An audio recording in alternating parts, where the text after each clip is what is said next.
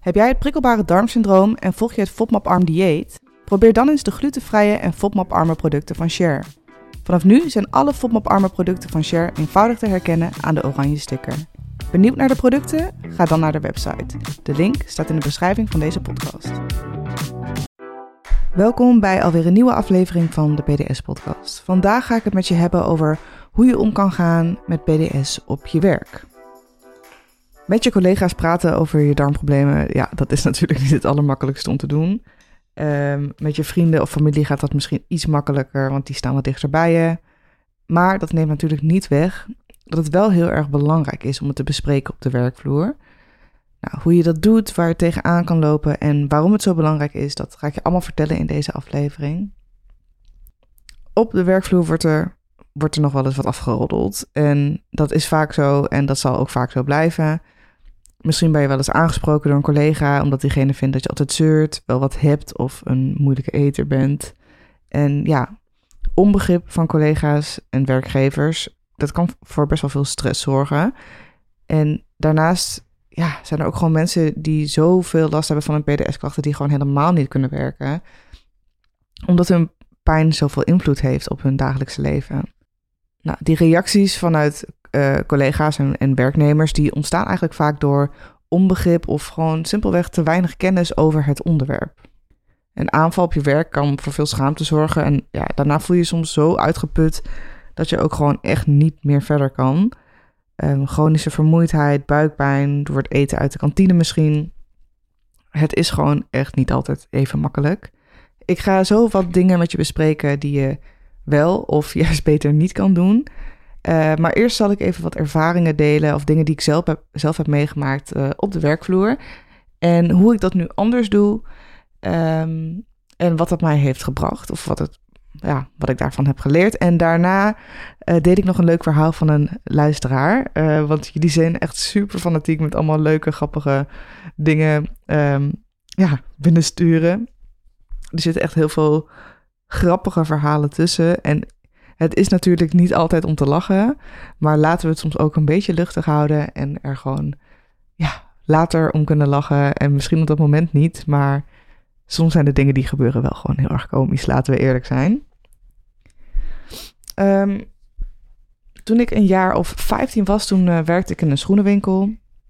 Ja, ik werkte daar met allemaal vrouwen die redelijk op leeftijd waren en een paar andere weekendhulpen. En op een gegeven moment, ja, mijn PDS-klachten werden steeds erger en erger. En ik wist destijds nog echt totaal niet hoe ik daarmee om moest gaan. Uh, ik wist ook wel dat ik het ja, had, maar na de diagnose ben ik gelijk naar huis gestuurd zonder enige hulp. En ja, het belemmerde mij gewoon super erg. Maar doordat ik zelf niet goed wist wat ik precies had, kon ik het ook niet uitspreken tegen mijn collega's. Nou, dat zorgde ervoor dat deze collega's mij echt gigantisch vaak hebben aangesproken. We vinden dat je zeurt, je hebt altijd wel wat, je hebt altijd buikpijn. Waardoor ik me gewoon heel erg ging schamen. Want ik dacht, ja, dat wat ik heb, dat is gewoon raar. En andere mensen snappen het niet. En ja, ik kan er ook niks aan doen dat ik zoveel buikpijn heb. Wat moet ik daar dan mee? Waardoor ik echt met enorme tegenzin naar mijn werk ging. Want ja, als dit het gebeurt, dan als mensen dat soort dingen tegen je zeggen, dan ga je gewoon echt een beetje aan jezelf twijfelen van, zeur ik dan te veel? Of wat is er dan raar aan dat ik dit heb? En ja, niemand had het, dus ze konden zich ook niet in mijn, ze konden ook niet even in mijn schoenen gaan staan en voelen wat ik ervaarde op een dag. En dat zorgde gewoon voor best wel veel onbegrip. En ik was gewoon in die tijd dus nog heel erg jong en ja, ik wist niet zo goed hoe ik dat bespreekbaar moest maken. Dus ik heb maar niks gezegd en op een gegeven moment ben ik daar weggegaan. En ik had destijds al eens een, een aanval op werk. Uh, maar toen ik daar wegging, werd het eigenlijk alleen nog maar erger.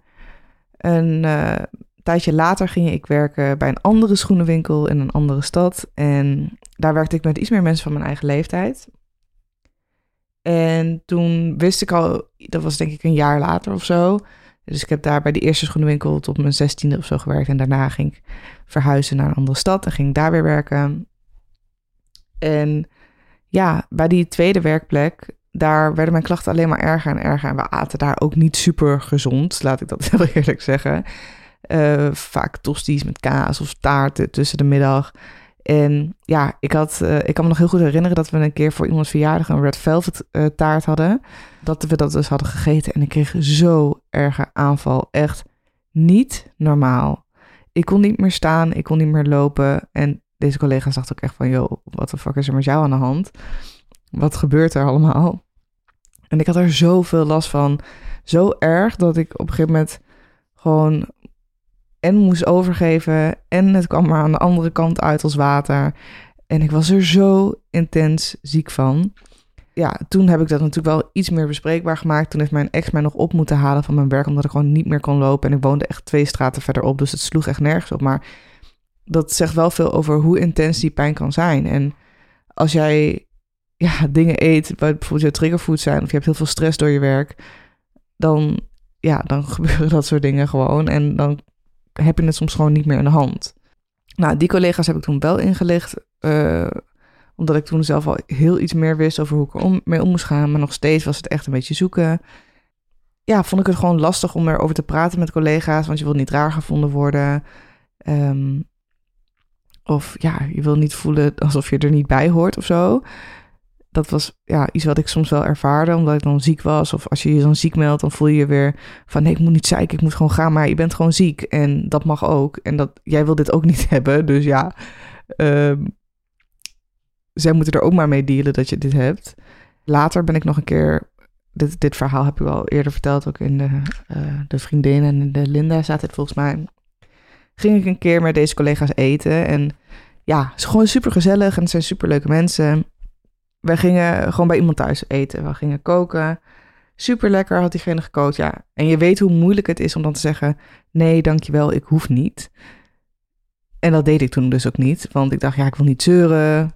Want mensen vinden misschien al dat ik me aanstel wat ik zeur, omdat ze niet weten wat het is.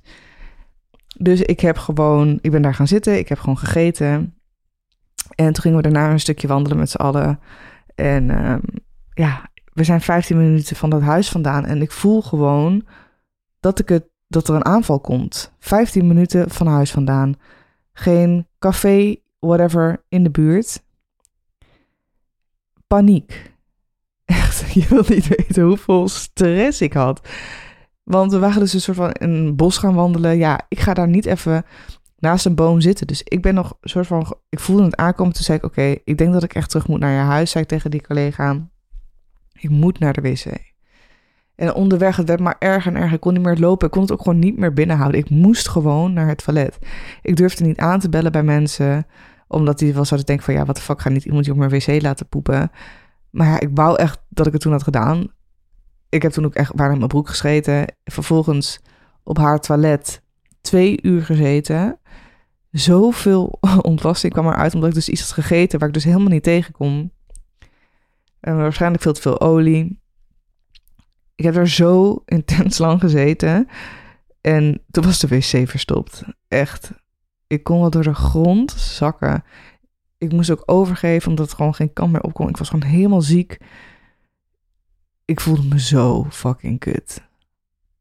Ik schaamde me op dat moment zo erg dat dat was gebeurd. En dat al die collega's daar onderdeel van waren. Ja, op dat moment, kijk, er zijn best wel vaak nog grappen over gemaakt. En uh, toen was ik er nog niet zo open over als dat ik nu ben. Dus ik vond dat toen best wel lastig. Want ja, toen durfde ik nog mijn grenzen niet echt aan te geven. En toen had ik gewoon ook zoiets van... ja, ik ga niet nu mijn hele verhaal hier aan deze mensen vertellen... want ik wil gewoon dat ik dat rustig op mijn eigen tijd kan doen. Maar daar kreeg ik dus de kans niet voor, want het was al te laat. Dat is iets wat ik wel echt mee wil geven. Maak het bespreekbaar. Praat erover met je collega's en geef aan dat je die grappen niet leuk vindt. Jij kan hier echt niks aan doen.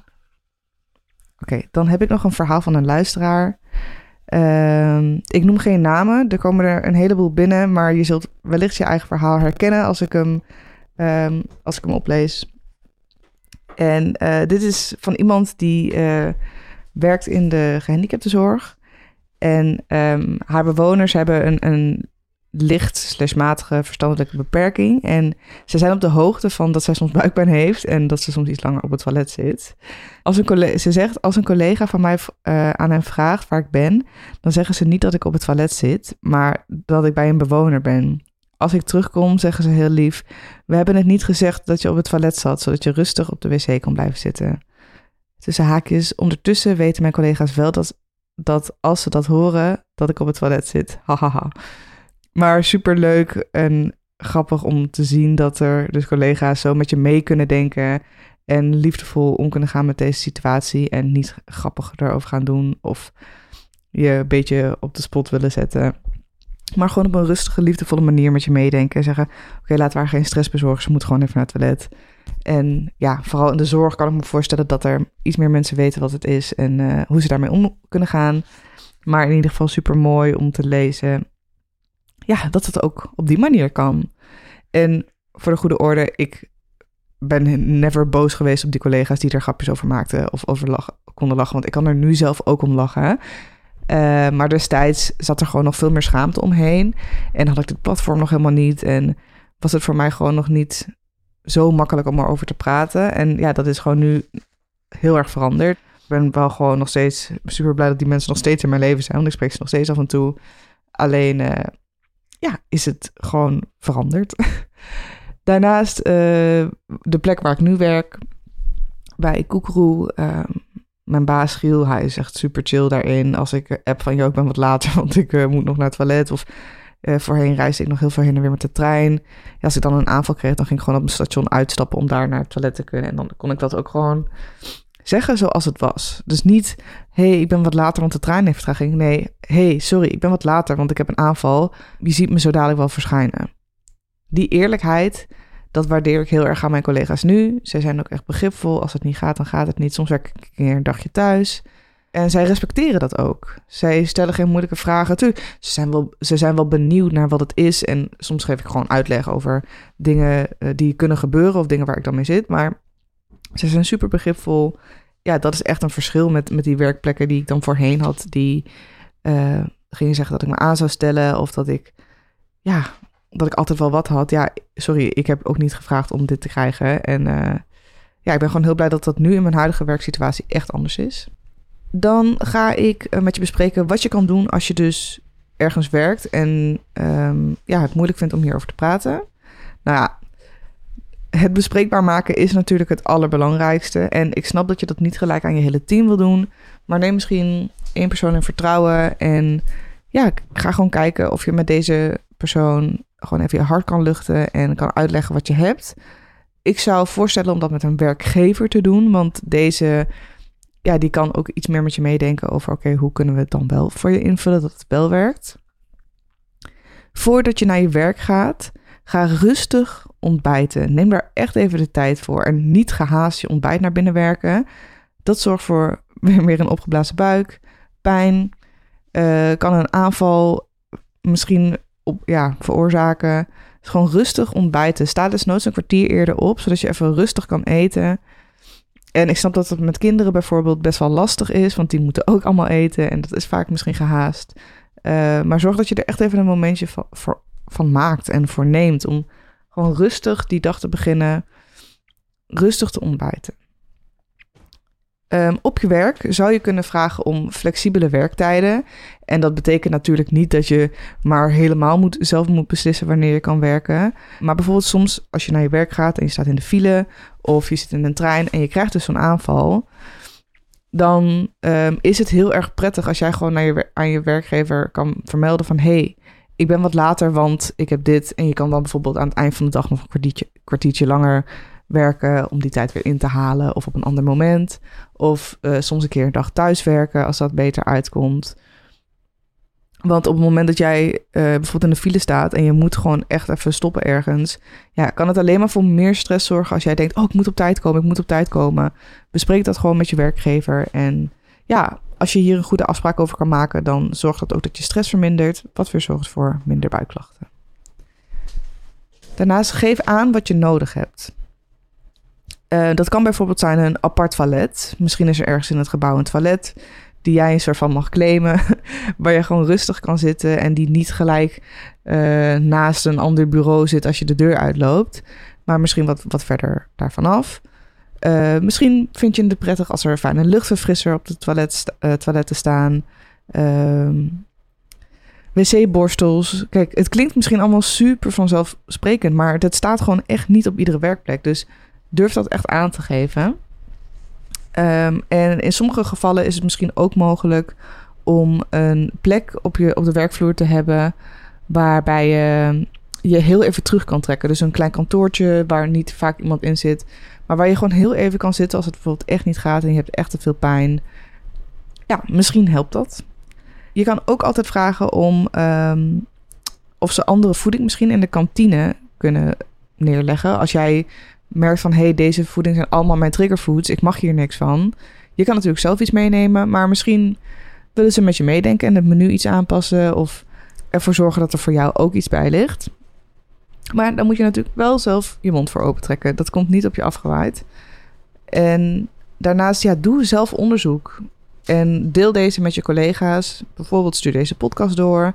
Ik eh, zal aan het einde van deze podcast nog wat linkjes noemen die je kan doorsturen. Of dingen die je kan bekijken en kan delen met bijvoorbeeld je werkgever of collega's. Uh, je kan ook je huisarts, uh, je werkgever laten bellen om hem of haar te voorzien, voorzien van informatie. Als je het zelf lastig vindt om je goed te kunnen verwoorden.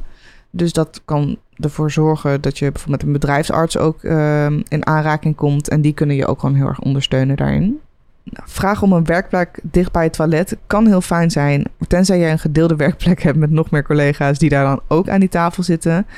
Uh, maar misschien is het voor jou mogelijk dat je niet het hele bedrijfspand eerst door moet lopen en gewoon snel bij een toilet bent. Als je dat prettig vindt, kan je daarom vragen. Je pijn kan zo erg zijn soms dat het invloed heeft op je concentratievermogen. En voel je daar echt niet schuldig over, want jij hebt hier ook niet om gevraagd. Ja, je kan hier ook niet 1, 2, 3 iets aan veranderen. Dus maak gewoon duidelijk: hé, hey, ik heb gewoon nu zoveel pijn. Ik kan gewoon even niet werken. Mag ik een momentje voor mezelf nemen? En soms is dat 10 minuten, soms is het een kwartier. En soms duurt een aanval drie uur. Je weet zelf ook hoe het, hoe het kan zijn. Het is nooit hetzelfde. Maar probeer dat gewoon bespreekbaar te maken. Dat je soms gewoon niet kan concentreren of niet relaxed in de meeting zit als je zoveel pijn hebt. Nou, dan heb je natuurlijk ook nog dingen die je vooral niet moet doen. Um, mijn tip is altijd: koop broeken die niet zo strak zitten bij je middel. Ik vind die high-waist jeans en broeken echt top. Maar het enige ding is wel, ze drukken echt constant in je buik. Of doe je knoop gewoon los en draag die broek alsnog. En op het moment dat je opstaat, dan, um, ja, dan, dan doe je hem gewoon weer dicht. Maar ga niet de hele dag met zo'n knoop die gigantisch op je buik drukt zitten. Want daardoor krijg je en een, uh, nog meer een opgeblazen buik. En heb je nog meer pijn bovenop de pijn die je al hebt. Daarnaast moet je echt niet de hele dag je buik inhouden. Want daar krijg je ook echt alleen maar meer buikpijn van. Door de hele dag rond te lopen met die buikklachten, kan je ook gewoon mentaal super erg uitgeput raken. En ja, weet je, blijf je dat lang genoeg volhouden, um, dan kan je gewoon echt in een burn-out belanden of terechtkomen. Dat zou ik echt voor willen zijn. Dus niet de hele dag gefocust op die buik, inhouden, strakke broeken. Doe dat gewoon niet. Daar heeft niemand zin in. Ik vind zelf broeken die gewoon zo'n flexibele band hebben. Ze zijn niet altijd even charmant, maar de fashion van tegenwoordig heeft gewoon veel meer keuze. Dus er, er zit vast wat tussen. Ga ook vooral niet je klachten negeren. Want op het moment dat je dus heel tijd gaat negeren dat je ergens last van hebt. En gaat doen alsof het er niet is. Dan ga je dus niet dealen met het probleem. En op het moment dat je daarvoor kiest, dan weet je dus eigenlijk oké, ik ben niet lekker bezig. Want dit gaat er uiteindelijk alleen maar voor zorgen dat ik me dus en niet uit ga spreken. En nog meer pijn ga krijgen. En mijn klachten gaan verergeren. Misschien is het goed om een stapje terug te doen. Als dat kan.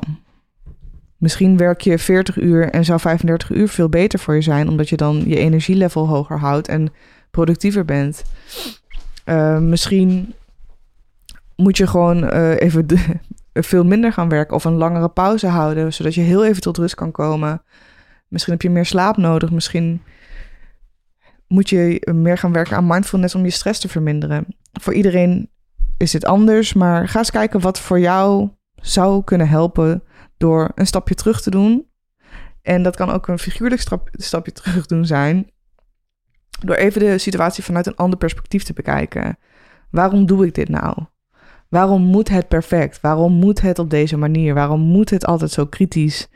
Misschien kan het anders. En waarom ben je dan vooral zo kritisch op jezelf bijvoorbeeld? Waarom moet dit van mij perfect? Niemand is perfect. Tuurlijk wil je je werk het beste afleveren zoals het mogelijk is, maar soms gaat het gewoon even niet. Te veel stress hebben, dat slaat dus op je darmen. Ehm, in mijn andere afleveringen heb ik het al over meditaties en mindfulness om dit proces te kunnen ondersteunen. Ik heb ook een paar meditaties ingesproken. Die kan je op ieder moment doen. Ze zijn vrij kort, dus ze kunnen ook bijvoorbeeld even in de pauze. En die kunnen je gewoon helpen om eventjes in te tunen bij jezelf en je klachten misschien te verminderen. Uh, bij mij op kantoor is de regel dat we niet achter ons bureau eten. En echt de tijd nemen om rustig te kunnen lunchen. Uh, wij houden altijd om dezelfde tijd pauze met z'n allen. En ja, ga nou gewoon echt eventjes met elkaar kletsen. Of gewoon even rustig eten. Soms in stilte. Of soms ga je even naar buiten. Zodat je er echt even de tijd voor neemt. En niet je lunch uh, naar binnen zit te werken achter je bureau. En tegelijkertijd nog zit te werken. Neem daar echt even de tijd voor. En dan nog een tip. Neem niet meer dan twee kopjes koffie per dag. Ook niet cafeïnevrij. Want dit zorgt gewoon van dat je buik nog meer opblaast. Ja, het kan ervoor zorgen dat je ontlasting uitdroogt, waardoor je niet naar het toilet kan. Dus het kan weer zorgen voor constipatie. Kijk, bij een ander die geen PDS heeft, die kan misschien een kopje koffie drinken en die moet daarna gelijk rennen naar het toilet. Bij ons werkt dat soms iets anders. Ligt ook aan de vorm van PDS. Maar over het algemeen is de tip, je kan het ook even opzoeken online. Niet meer dan twee kopjes per dag voor een betere ontlasting. Nou, mochten je klachten er nou voor zorgen dat je langdurig ziek bent en uh, dan heb je recht op een uh, ziektewetuitkering. De meeste mensen met PDS kunnen gewoon werken, maar voor sommigen zijn de klachten echt zo ernstig dat dit gewoon niet mogelijk is. Mocht jij deze persoon zijn, dus de persoon waarbij werken gewoon echt niet mogelijk is, ga dan echt goed kijken naar je leefstijl. Wat kan en moet er anders? Hoe zit het met mijn stresslevels op een dagelijkse basis? Wat stop ik mijn lichaam in? Eet ik te veel triggerfoods? Beweeg ik wel genoeg? En wat voor beweging doe ik dan? Ik bedoel, super hard fitnessen is misschien heel lekker, maar niet altijd het meest ideale voor iemand met PDS. Ga eens kijken naar yoga of dansen. Een iets minder belastende vorm van sport. Misschien gewoon wandelen. Nou goed, al die dingen, neem het eens onder de loep. Ga eens kijken, wat werk ik op een dagelijkse basis mijn lichaam in? Hoe kan ik dit veranderen? En dat hoeft niet allemaal rigoureus in één keer. Mag ook echt wel stapje voor stapje. En mocht je nou in, uh, in de ziektewet terechtkomen, dat kan natuurlijk. Dan uh, is je werkgever verplicht om het eerste jaar minstens 70% van je loon uit te betalen. Als je dan daarna weer wilt gaan werken, dan uh, ga je samen met je werkgever afspraken maken over hoe het voor jou wel kan en wat voor dingen passend zullen zijn. Uh, een werkgever moet je passend werk aan kunnen bieden en rekening houden met je situatie. En daar kan een bedrijfsarts mee helpen. Ik heb um, even een factsheet erbij gepakt van de bedrijfsartsen. En daarbij, daarin staat: arbeid PDS, punt, leidt regelmatig tot, tot ernstig uh, invaliderende klachten voor de patiënt en kan aanleiding geven tot participatieproblemen. Een verhoogd risico op verzuim en mindere productiviteit tijdens het werk. Alhoewel het effect van verminderde productiviteit groter is dan dat van het daadwerkelijke verzuim, leidt PDS jaarlijks tot een hoger ziekteverzuim dan de griep. Dat komt natuurlijk omdat het chronisch is, je hebt er altijd last van. Maar dit staat dus in de factsheet van de bedrijfsartsen. Deze kan je ook gewoon online vinden. Dan heb ik nog een paar tips. Um, er zijn van de prikkelbare darmsyndroom belangenorganisatie, de PDSB. Zo kan je het online vinden op bijvoorbeeld pdsb.nl. Eh, verschillende video's op YouTube. Uh, bijvoorbeeld de video vertellen over PDS op het werk. En aanpassingen op het werk bij PDS. Ehm, misschien kan je die naar je werkgever sturen. Of kan je daar zelf gewoon wat tips uit halen. En vervolgens naar je werkgever toe gaan. En deze uitleggen of vertellen. En daarnaast zijn zij bezig met een app. Ik weet heel even niet zeker of deze online staat. Ik zag wel online dat ze er sowieso mee bezig zijn. En dat heet de arbeidsparticipatietool. En als het goed is, kan je die gewoon vinden in je App Store of Google Store. Achtig iets. Dat heet PDS en werk. Um, daar staan allemaal tips en tricks in, volgens mij. En uh, ja, die kan je gewoon meenemen naar je werk. En misschien wat dingen laten zien. Of heb, ja, kan je er zelf tips uithalen. Een heleboel informatie. Ik hoop dat je er iets mee kan. En deel vooral ook je eigen verhaal als je dat, als je dat graag kwijt wil of als je dat wil. Via mijn Instagram, Naomi Racing. Stuur me gewoon een berichtje. Ik probeer zo snel mogelijk op alles te reageren, maar soms komen er best wel veel dingetjes binnen. Dus dan heeft het even wat tijd nodig, omdat ik echt iedereen wil voorzien van een goed antwoord en niet maar afgeraffeld een berichtje naar je wil sturen.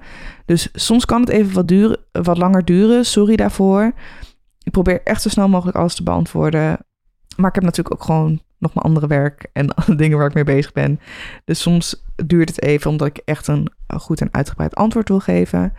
Dan wil ik je vragen om een review achter te laten als je deze podcast leuk vond. Dat doe je door op het sterretje via Spotify uh, een aantal sterren aan te klikken van hoeveel, hoe leuk je deze podcast vindt. Volgens mij gaat het van 1 tot en met 5. En laat me dan vooral weten uh, als je dat hebt gedaan en als je deze podcast heel erg leuk vindt. Ik vind het in ieder geval heel leuk om deze podcast te maken. Er komen echt nog veel meer afleveringen. En ik hoop gewoon dat, ja, dat ik je met kleine handige tips en tricks kan helpen om het gewoon allemaal iets dragelijker te maken.